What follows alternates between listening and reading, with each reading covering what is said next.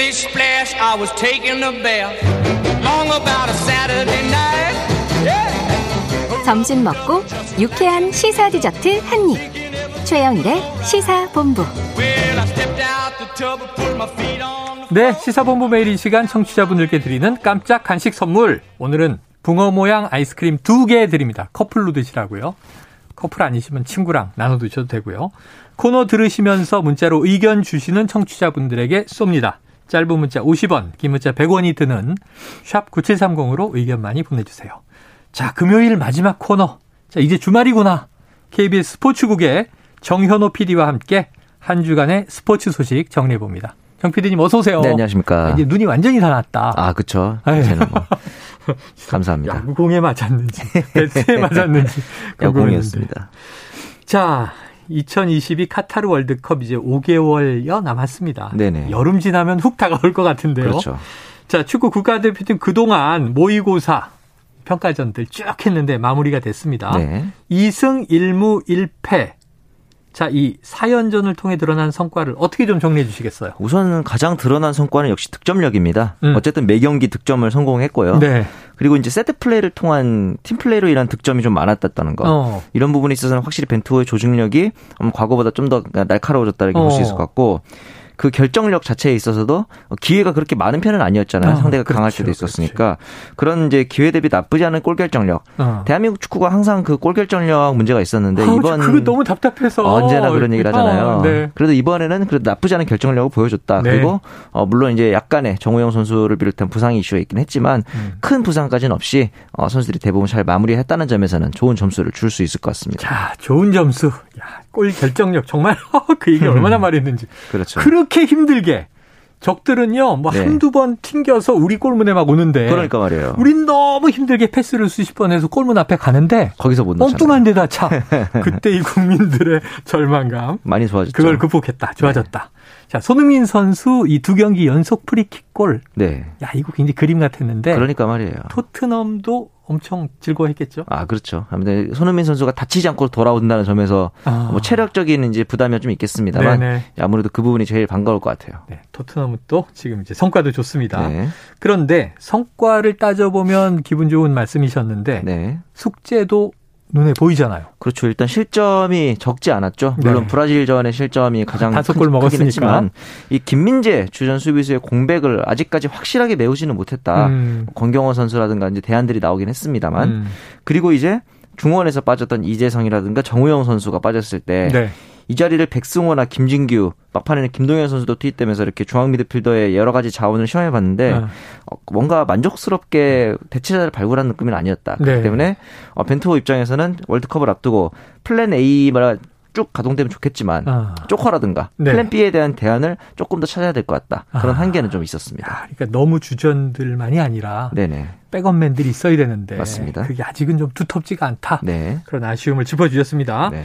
자 월드컵까지 남은 기간이 뭐 길지가 않아요. 그렇죠. 더 철저한 준비가 필요할 텐데 자 또 A 매치 평가전들이 좀 계획돼 있다면 어떤 네. 일정들이 있어요? 우선 7월에는 이원 챔피언십이라고 그래서 예전에 동아시안컵이라고 불렀던 아, 예, 예, 한중일 대회가 또 이제 일본에서 개최를 합니다. 네네네. 근데 이제 이 대회 때 이번에 해외파들도 많이 소집되고 어. 이번 A매치 주간에 또 이제 K리거들도 소집이 됐었는데 네. 이 국내파를 좀 어- 어느 정도 비율을 맞춰서 선발을 왜냐면은 이 이원 챔피언십 때는 K리그가 중단이 되지 않는단 말이죠. 아, 그래서 각 팀마다 물론 국가대표에 나가는 것도 중요하지만 네. 어, 전력 누수에 대한 불만이 분명히 있을 거란 리그 말이죠. 경기가 계속되니까. 당장 홍명보 감독도 이 부분에 대해서 좀 음. 구단별 안배를 통한 차출이 필요하다 음. 이런 목소리를 내기도 했는데 이 부분이 조금 걱정이 되는 부분이고요. 네.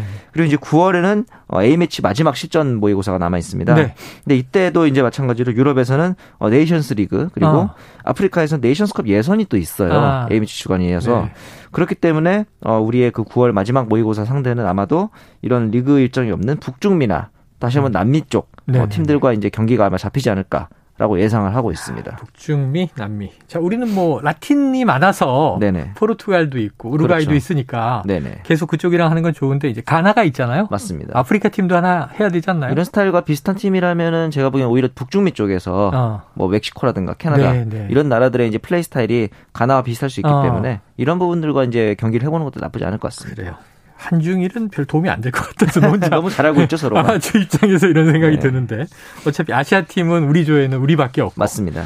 그, 알겠습니다. 자 카타르 월드컵 32개 본선 진출국 엊그제 확정이 됐어요. 엊그제 네네. 막차를 누가 탔습니까? 마지막으로 합류한 나라가 호주랑 코스타 코스타리카입니다. 아, 호주 같은 경우는 이제 페루를 승부차기 끝에 꼈고 진출을 했는데 어. 이 승부차기 과정에서 교체 투입된 어, 승부차기 전문 골리인 레드메인이 또 영웅행을 이제 영웅이 됐죠. 아, 승부차기에서 영웅이 나오죠. 예, 막아내는 네. 과거에 이제 그 리버풀의 두 덱을 연상케 하는 네. 그런 모습이 또 있었고 참고로 이 월드컵 예선 플레이오프에서 승부차기가 딱 세 번 열렸는데요. 네. 이세 번 다 호주였고요.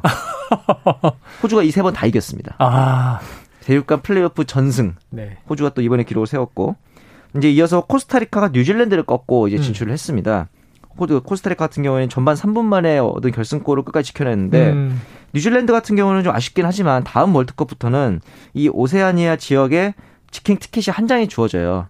근데 호주가 지금 아시아 축구연맹 소속이기 때문에 네. 실질적으로 뉴질랜드 독점할 가능성이 매우 높다. 네. 그래서 다음 월드컵부터는 아마 어, 뉴질랜드를 볼 가능성이 높을 것 아, 같습니다. 그래요, 그래요. 자, 호주의 이 승부차기 끝에 올라간 느낌 우리가 잘 알죠. 뭐. 아, 그럼요. 예전에 2002년 이윤재 선수 겪은 분들은 예, 생각도 나고 이제 이윤재 선수의 씩 웃음과 맞습니다. 홍명보 선수가 이 결승골을. 넣고 날갯짓을 하는 장면 네네 또 보고 싶네요. 그렇습니다. 자, 완성된 조편성표를 보니까 흥미로운 매치들이 네 새롭게 보이는데 자, 우리나라는 H조입니다. 맞습니다. 빼고 어떤 조경기들이 좀 기대가 되십니까? 어, 이번에는 이 대륙별 안배 대신에 랭킹별로 네네. 조편성을 했기 때문에 그렇게까지 죽음의 조가 이제 많지는 않은데 네. 좀 재밌는 조가 B조인 것 같아요. 비조. B조가 지금 잉글랜드, 웨일즈, 이란, 미국인데 네.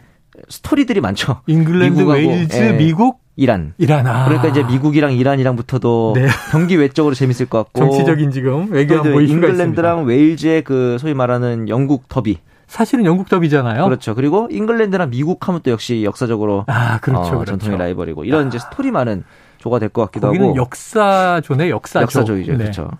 2조에서는 스페인과 독일이 한 조가 이, 됐습니다. 아, 스페인과 독일. 네, 그래서 누가 1위로 올라갈 것인가 아, 이 부분이 좀 궁금하고 우승 후보죠. 개최국인 카타르가 사실은 음. 과거 남아공 월드컵 때 남아공보다도 더 어, 개최국 중에 최악체가 아니냐 이런 네네네. 의견이 많습니다. 그래서 과연 이번 A조에서 카타르가 1무 혹은 더 나아가서 1승을 과연 거둘 수 있을지 예선 탈락은 어쩔 수 없다라는 반응이 많은데 네. 과연 승점을 이번에 쌓을 수 있을지 이 부분도 좀 궁금하긴 합니다. 이거 좀 잘 지켜봐야 돼요. 네. 그렇게 평가됐던 주최국이 4강을 가는 경우가 이- 있어요. 어디서 본 것 같죠? 네, 어디서 봤어요. 네. 우리도 겪어봤고요. 네. 자, 이 KBO 리그 말이죠. 네. 딱한 달 뒤인 7월 16일 올스타전이 개최될 예정이죠. 그렇죠. 이 3년 만에 올스타전이기 때문에 이 팬들의 투표율이 뜨거울 것 같은데. 네, 자, 1차 중간 집계는 나왔다면서요. 나왔습니다. 네. 그런데 정말 의외의 이름이 네? 올스타전 중간 집계 1위를 차지했는데 아, 그래요? 삼성의 포수 부문의 김태군 선수가 네. 어, 1위를 차지했는데 사실 강민호 대신에 김태군 출전, 그러니까 명단에 오른 것도 어. 의외였는데 여기서 모든 선수들을 통틀어서 뭐 김광현, 양현종, 네. 추신수, 최정 뭐 이런 슈퍼스타들을 제끼고. 네, 모두 물리치고 1위를 했다는 거 어. 예상 외의 결과라고 할 수 있죠. 네. 2위가 좀 양현종 선수거든요. 예, 예. 지금 드림올스타에서 선발 투수 부문 1위가 김광현이라서 음. 이대로 되면은 어, 김광현 대 양현종의 선발 대결을 볼 수 있다. 아. 이런 부분도 좀 흥미로울 것 같고 지금 이제 드림올스타 네. 부분에서는 삼성이 앞서 김태곤 선수를 포함해서 외야 두 자리랑 선발 투수를 제외한 아홉 자리에서 네. 선두를 달리고 있고요. 아. 나눔올스타에서는 기아 타이거즈가 외야 한 자리만 빼고 11자리를 무려 독식을 하고 있는 그런 네네. 형국입니다. 자, 정 PD의 뭐 응원 팀은 뻔히 알겠네요. 아니 그냥- 이건 나와 있는 네, 사실이니까요. 이 남아 있는 사실이에요. 네네. 얘기하신 대로 드림올스타에서는 삼성 선수를, 나눔올스타에서는 기아 선수들이 휩쓸고 있다. 네. 자, 그럼 이제 롯데나 LG 선수들의 득표가 좀 낮다는 게 낯설기도 하고 아쉬움이 있네요. 전통적으로 롯데 같은 경우에는 네. 팬심이 성적에 영향을 많이 받아요. 그래서 성적이 좋으면 네. 열렬한 열기를 보여주는데 어, 그렇지 아니면 못한 경우에 냉정하다. 엄청난 회초리를 때리는. 네. 그리고 의외로 LG 팬들이 올스타전에 대한 그 의혹이나 이런 거는 별로 관심이 없는 것 같아요. 왜 그럴까요? 상당히 좀 탄탄한 충성심을 보이는 더 현실적인 거죠. 올스타전보다 중요한 건 정규 시즌이다. 네. 리그다. 예. 실제 리그다. 그런 올해, 측면도 좀 있는 올해. 한국 시리즈 가느냐, 우승하느냐. 그런 게 더 중요한 야, 거죠. LG 정말 그이 오랜 팬들이 많이 맞습니다. 목말라 있어요. 네. 잘 하는데 항상 끝에 잘 마무리가 안 돼서. 이제 기대를 해야 되는 거죠. 그래요. 자, 미국이나 일본에서도 이렇게 올스타전 출전에 네. 팬투표가 반영이 됩니까? 메이저리그 같은 경우는 가장 특이한 점이 투수가 팬투표에서 제외가 되고 감독 추천으로만 투수를 꾸립니다. 아, 투수는 네. 그리고 이제 한 가지 또 재밌는 게 리그당 이제 33명을 뽑는데 32명까지 선발하고 예. 마지막 선수는 리그당 5명의 선수씩 선발을 해놔서 응. 그 5명끼리 또 팬투표를 해서 최후의 1인을 뽑게 됩니다. 야, 그게 치열하겠네요. 그렇죠. 이 부분이 재밌고 일본 프로야구 같은 경우에는 마찬가지로 리그당 31명을 뽑는데 음. 어 32명을 뽑는데 음. 31명은 감독 추천 선수와 팬투표를 통해 선발하고 네. 나머지 한 명은 후원사의 와일드카드 제도로 아, 어, 선출합니다. 후원사가 예, 여기에서 또 일본이 약간 또 이제 그런 특이한 제도가 있습니다. 어, 돈 내는 스폰서가 한 그렇죠. 장의 카드를 뽑을 수 있다. 네.